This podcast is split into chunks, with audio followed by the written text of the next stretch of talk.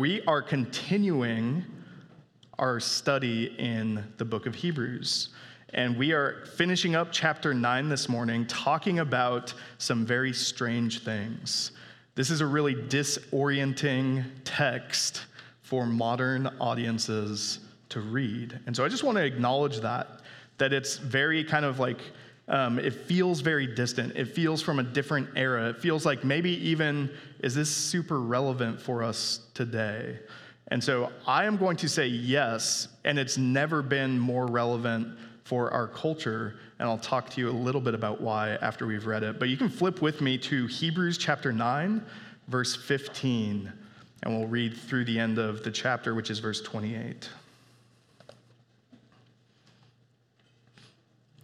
Therefore, he is the mediator of a new covenant, so that those who are called may receive the promised eternal inheritance, since a death has occurred that redeems them from the transgressions committed under the first covenant. For where a will is involved, the death of the one who made it must be established. For a will takes effect only at death, since it is not in force as long as the one who made it is alive. Therefore, since it is not, or therefore, not even the first covenant was inaugurated without blood. For when every commandment of the law had been declared by Moses to all the people, he took the blood of calves and goats with water and scarlet wool and hyssop, and sprinkled both the book itself and all the people, saying, "This is the blood of the covenant that God commanded you." And in the same way, he sprinkled with the blood both the tent and all the vessels used in worship. Indeed, under the law, almost everything is purified with blood, and without the shedding of blood, there is no forgiveness of sins. Thus, it was necessary for the copies of the heavenly things to be purified with these rites, but the heavenly things themselves with better sacrifices than these. For Christ has entered not into the holy places made with hands, which are copies of the true things, but into heaven itself, now to appear in the presence of God on our behalf. Nor was it to offer himself repeatedly, as the high priest enters the holy place every year with blood not his own. For then he would have had to suffer repeatedly since the foundation of the world. But as it is, he has appeared once for all at the end of the ages to put away sin by the sacrifice of himself.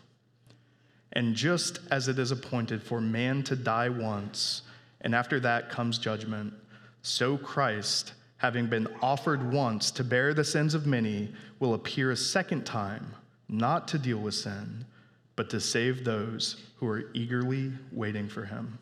Please pray with me. Heavenly Father, we thank you for your word. God, you show us who you are in it. You show us who we are.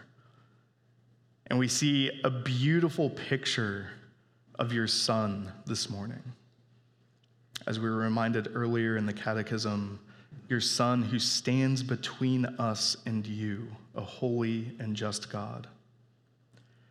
And so, Lord, I ask that, um, that the urgency of this text would sit with us this morning, that the weight of immortality would sink in. God, I know that we have trouble believing that our inheritance is really worth it. And so, God, I ask this morning that you would help us to believe, that you would show us, even if it's just a glimpse, of all of the wonderful things that you have in store for us through your Son. We pray all of this in Jesus' name. Amen. There's a dead squirrel this morning out in the flower bed of the church.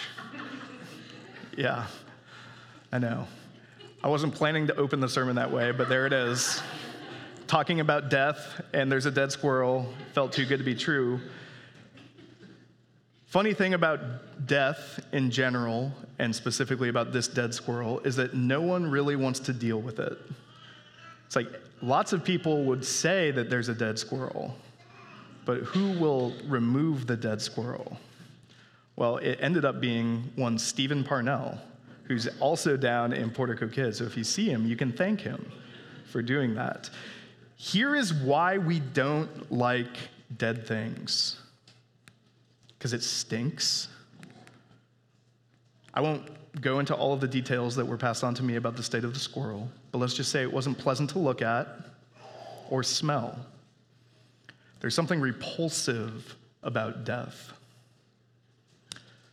We, in our culture, like to kind of send people away out of sight, out of mind to die. Probably more than any time in human history, we live in a state of complete denial of our death. Blaise Pascal, Pascal, an old French philosopher, he put the human condition in this picture. It's like a bunch of convicts who are sentenced to the death penalty, chained together, waiting for the call of the executioner, looking at each other when the executioner calls somebody's name. That's the human condition. It's pretty accurate, hard to argue with. But that's not how we think about death in our culture. The media that we consume, it talks about death plenty, but what kind of death? It's like exotic death. It's death that happens in freak accidents or crazy diseases or in military battles that seem very far away or in murders that happen very seldomly. We don't see in our media ordinary, brutal, ugly death. And yet it's a reality. It's a reality that comes for all of us. Before we talk about death today, in the text, you see it a bunch. But before it talks about death, we have to understand life as God understands it, as he was trying to teach the Israelites of how he understood their lives as their creator. And so we're going to talk today, this morning, about life first, death second, and then judgment at the end. So let's talk about life and see in the text what frames life. And from the very beginning, and we talked about this already a little bit, so we're not going to go into it too much, but you see that life from the biblical perspective is framed by this idea of covenant.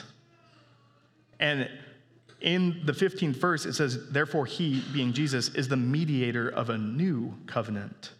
And so covenant is kind of this controlling reality of our lives. And it actually is not first seen in the Bible. The Bible and God graciously uses something that already existed in the relations of nation states to communicate how he is relating to his people. So he's using this concept of covenant or treaty, and the the ancient treaties are called suzerain vassal treaties. So you have a suzerain who's like the lord, he's like the, the big boss, and then you have the vassals who are like little tiny villages, maybe smaller kingdoms that would make treaties with these bigger kingdoms for protection, and then they would pledge their allegiance to this bigger kingdom, their suzerain. And so there's a power differential that existed in these treaties. And the treaties all kind of had the same format and formula, and you see this even in Exodus twenty. You also see this reflected in the structure of Deuteronomy. So God is like showing the Israelites, this is what's happening here. I am the suzerain, and you are the vassal. So he's establishing the power differential. And so what would happen in the ancient world is that you had to enforce this treaty somehow. Otherwise, it's no good. If you can't trust that the other party is going to uphold to their end of the deal, then you might as well not do it in the first place. And so here's what they would do to make sure that the agreement was held to by both parties. They would take animals and they would cut them in half. And then usually the vassal would have to walk through the animals. and the Caesarean would watch them walk through it. So the powerful one would watch them go through the animals. And it's basically a way of saying, if I break the treaty, this is what will happen to me. And so you see this, that the author of Hebrew is, of Hebrews is picking up on this, um, this framework for understanding life in relationship to God. Because he's saying that these covenants, these testaments, these wills, they only go into effect with blood. Because that's how they worked. And so, specifically this morning, it's we're not just looking at covenants in general to understand what God's trying to say. He's actually referencing specific covenants that he made with the people. The first being is with Adam, with Adam and Eve in the garden. This first covenant, do this and live, but if you eat of that one tree, then you will die. So there was a threat of death, the pain of death involved. And of course we know what happened. Adam disobeyed. Adam and Eve ate of the tree of the knowledge of good and evil, the one tree they couldn't eat. And basically said, okay, we reject you as our Caesarean. And we actually have made a treaty with a new Caesarean. Because the serpent was there telling them, go ahead and eat. I'm a better God. Serve me. Don't serve him. And a death happened. On the day that you eat of it, you shall surely die. But Adam and Eve weren't killed right then and there, were they? They were covered with animal skins. So God established this pattern of substituting and covering over the death of his people for the death of another. The animal died, not Adam and Eve. You see the same theme expressed in how God made his covenant with Abraham. And this is the more explicitly Caesarean vassal treaty that we get in all of Scripture. If you guys remember it, Adam, or Abraham, excuse me, has gotten up and left, and God is saying to him, I will bless you and make of you a great nation. And out of your descendants, all of the nations will be blessed. He's going to give him a land. He's going to give him a people. He's going to give him a kingdom. And so he tells Abraham, go and collect all the animals so that we can establish this covenant and cut them in half. And Abraham does. And then do you remember what happened? God ca- causes Abraham to go to sleep. We don't really know what that means. But he suspends Abraham and doesn't have Abraham pass through. Abraham's the vassal. It's his job to pass through. It's his job to say, if I break this, then bring death upon me, just like these animals. But instead, the image of God expressed in this flaming pot, smoking pot, passes through the animals. So the presence of God, the, if, remember the power differential, the powerful person in this relationship, he is the one who ends up passing through the pieces. And it's as, as if God is saying, when you are unfaithful, I will cover your penalty. I will take the hit. And then you see it reflected also in Moses. And this is where the text goes explicitly today, is he says that all of these things, all of the elements of the covenant with Moses were sprinkled with blood. But it wasn't the blood of the guilty party. It was the blood of animals. It was pointing to the fulfillment of that original promise made to Abraham, saying that God will provide. He will provide the one whose blood will pay for the sins of the world. So you see Adam, Abraham, Moses, they all lived their lives in this covenantal framework. And we do too. This is the new covenant that Jesus is the mediator of. And before we talk about death, we have to talk about the new covenant as an objective reality of life. It is capital T truth.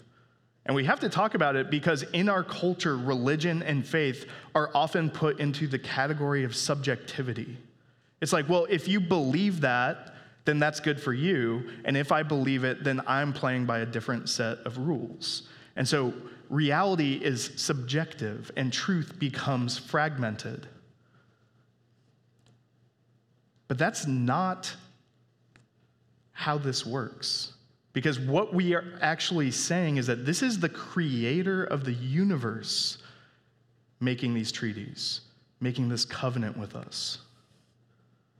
And so to ignore or to set aside the reality of the covenant is basically to ignore or set aside the law of gravity. This is the governing authority of the spiritual world, this reality of covenant. And what it's saying, if we listen closely to this text, is that you stand condemned. You are a covenant breaker. And this is why, verse twenty-seven says, it's appointed for every man, just says man, but every man and woman to die once. And then comes judgment. So the reality of death is explained in the Christian worldview by the problem of sin. The wages of sin is death. And so you can see that every single person who has died has not died just arbitrarily. We can actually know why people die. It's because people sin. It's because the infection of sin brings death. And isn't that Satan's plan? Isn't that what he wants to do from the very beginning as he goes into the garden? He is trying to create his own kingdom. He is trying to take out the subjects of God's kingdom and pull them into his own kingdom. This is why he tempts Adam and Eve, because he wants death to reign.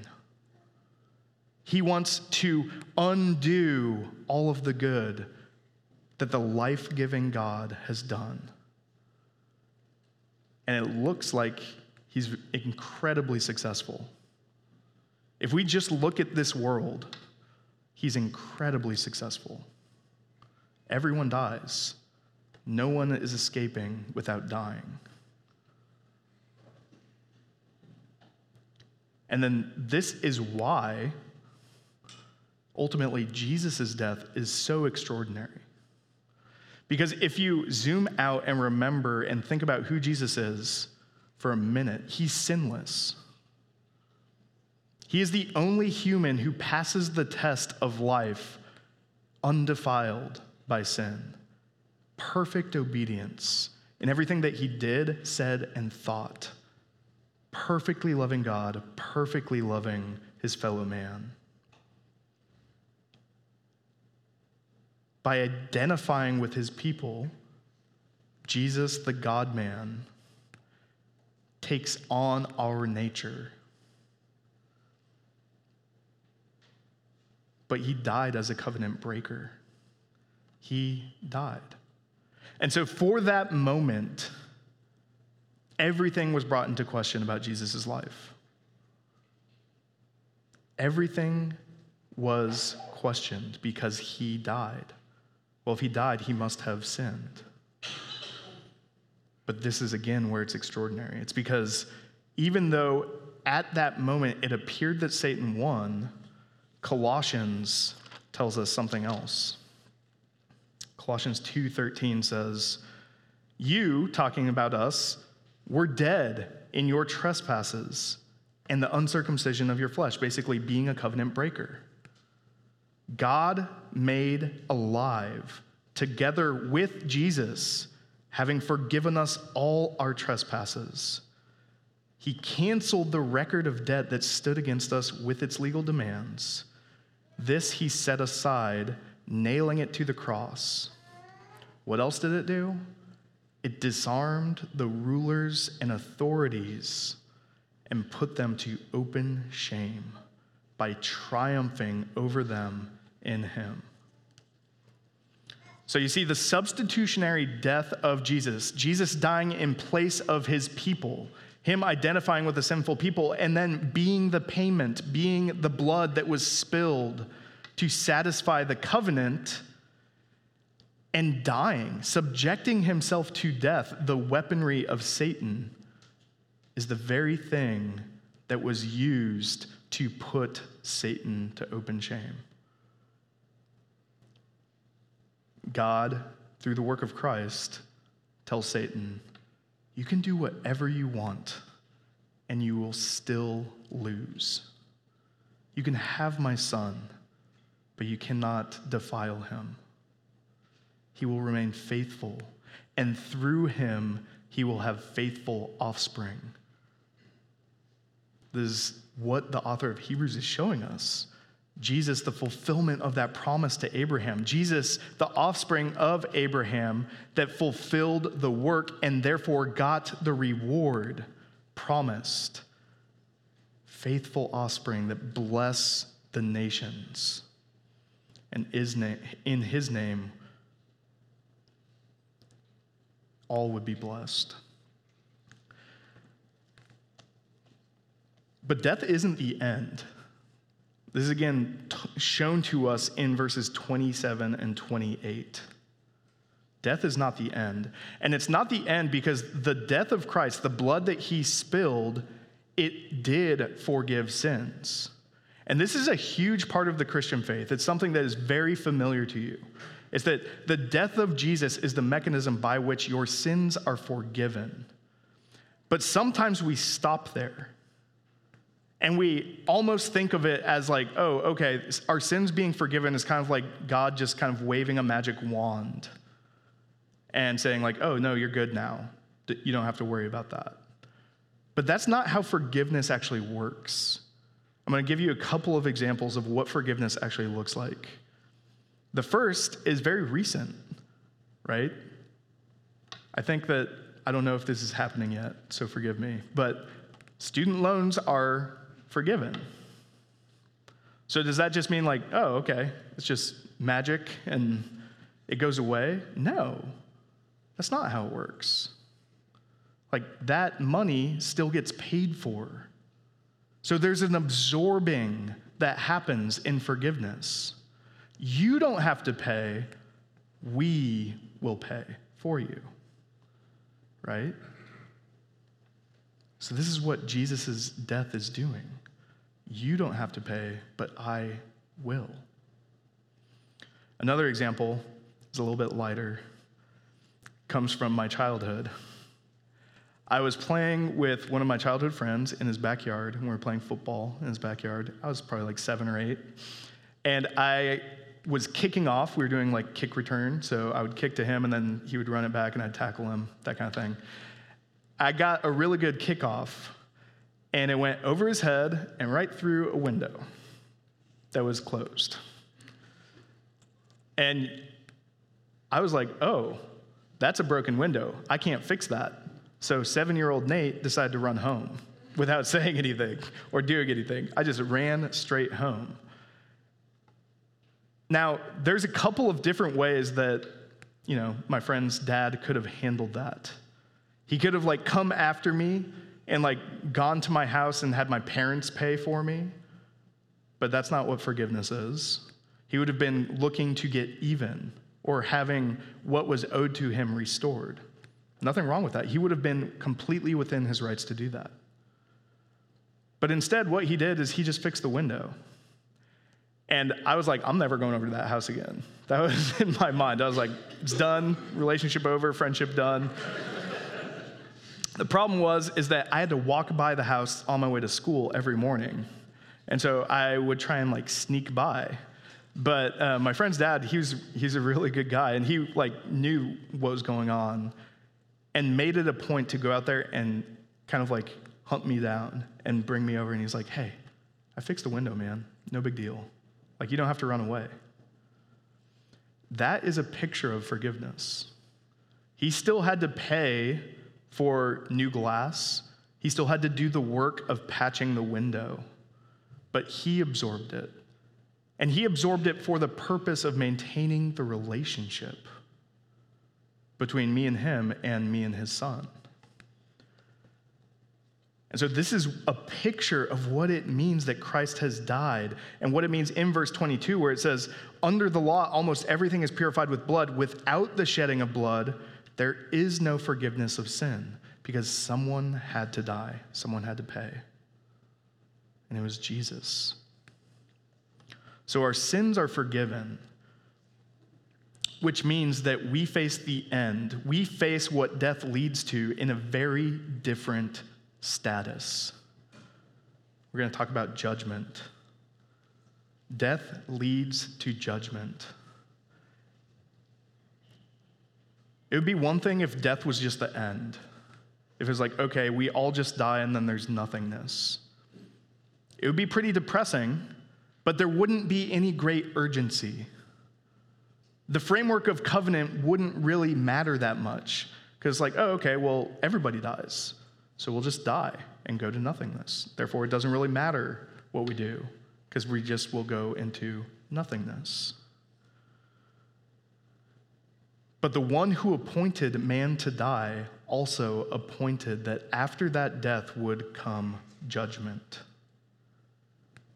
And this judgment will be ultimate. It'll be final, and it will be eternal.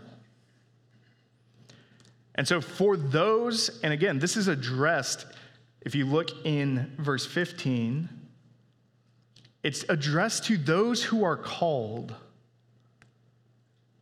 And then later, it's the ones who are eagerly waiting for the return of Christ that this is addressed to. So we are getting what it looks like to live under the shelter of Jesus's judgment. But outside of Jesus's judgment, you have to pay. And if that feels harsh, if that feels a little bit outdated, then I would just challenge you this morning that maybe you have something to learn, that maybe your understanding of the world and of life is not nearly big enough, because you're not actually reckoning with the reality of your death. Because if you don't really think or don't acknowledge or don't believe that you are going to die, that this is coming, that this day is coming soon, then there's no reason to worry about an inheritance. There's no w- reason to worry about what am I inheriting. There's no reason to worry about judgment. But think about it. We all die. And there's not another worldview that accounts for death like this. There's no other explanation that is offered. Why do people die? Because they get old. Why do they get old? Because time keeps going by. Yeah, but why does that lead to decay? Why does that produce death? Why does disease destroy our physical bodies? We've just learned it all entered in through sin. It's the reign of Satan breaking in to this earth and stealing people out of it, uncreating.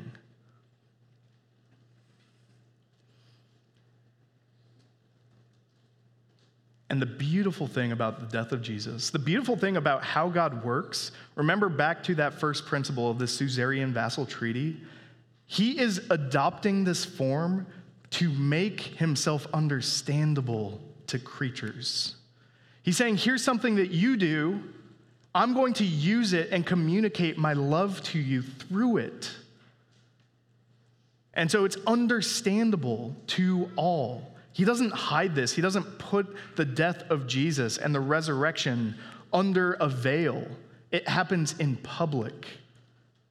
And this is the call of the Christian church to proclaim the death of Jesus for sinners, the resurrection of Christ for eternal life to the world, to make it knowable so that you might receive it, so that you might rest in it, believe it, and that the Spirit of God would dwell in you and help you to eagerly wait for him.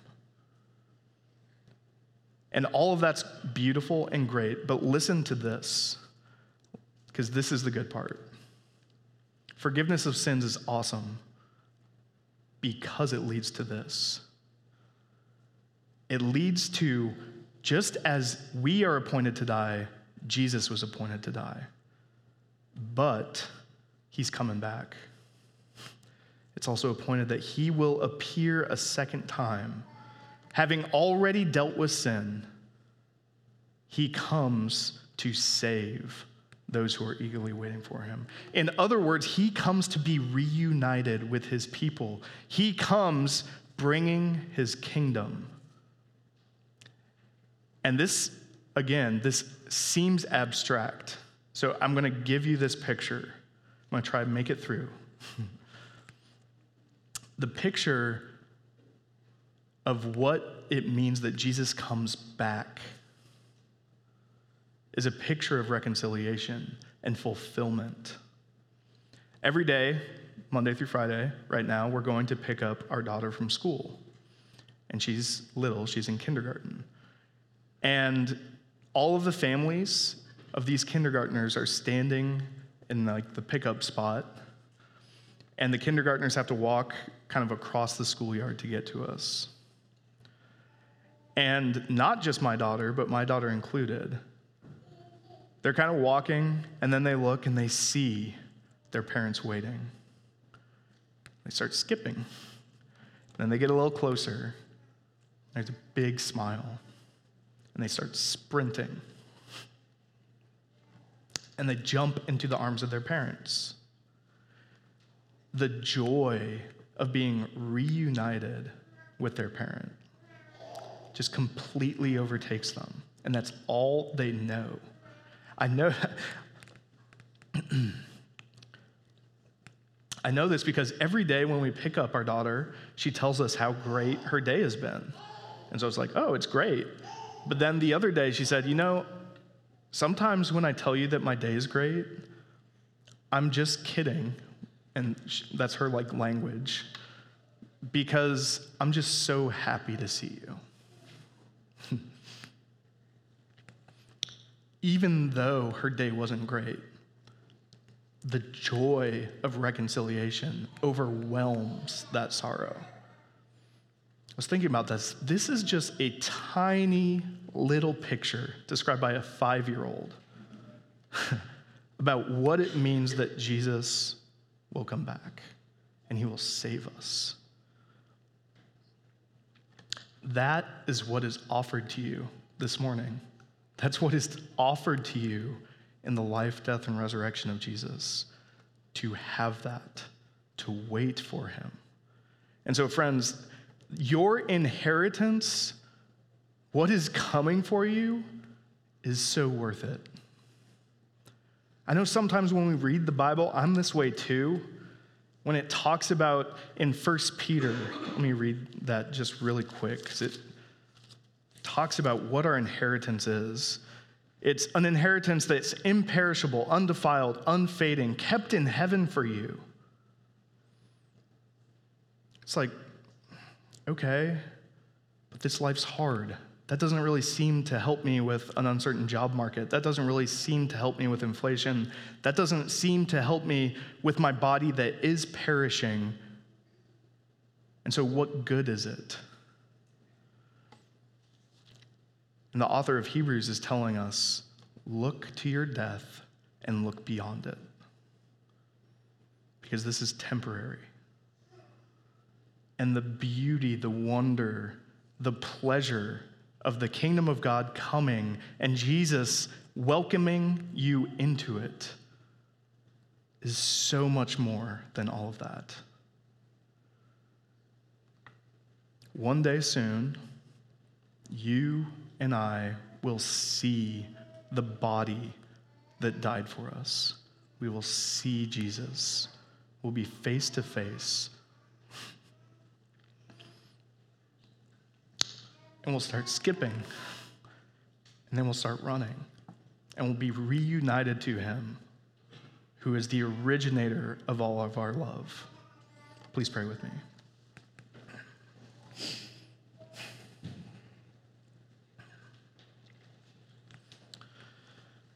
Father, we thank you for your word, that you want us to know in power your love for us, your people. And so, God, I ask that this morning that we would um, that we be transformed by your love, that you would help us to eagerly wait for your coming, that we would look forward to it, that it would be the light that we live by. And Lord, just like someone who is preparing for a wonderful vacation, that we wouldn't just sit and watch the clock, but that we would indeed make preparations for your return by loving one another, by serving each other, by feeding the hungry among us, by giving drink to the thirsty among us, by going to the least of these, Lord, and by proclaiming and demonstrating your love for your people. God, help us to make our lives in this world a little bit more like your kingdom while we wait. And God, help our hearts to endure, to persevere as we eagerly wait for you. We pray all of this in Jesus' name. Amen.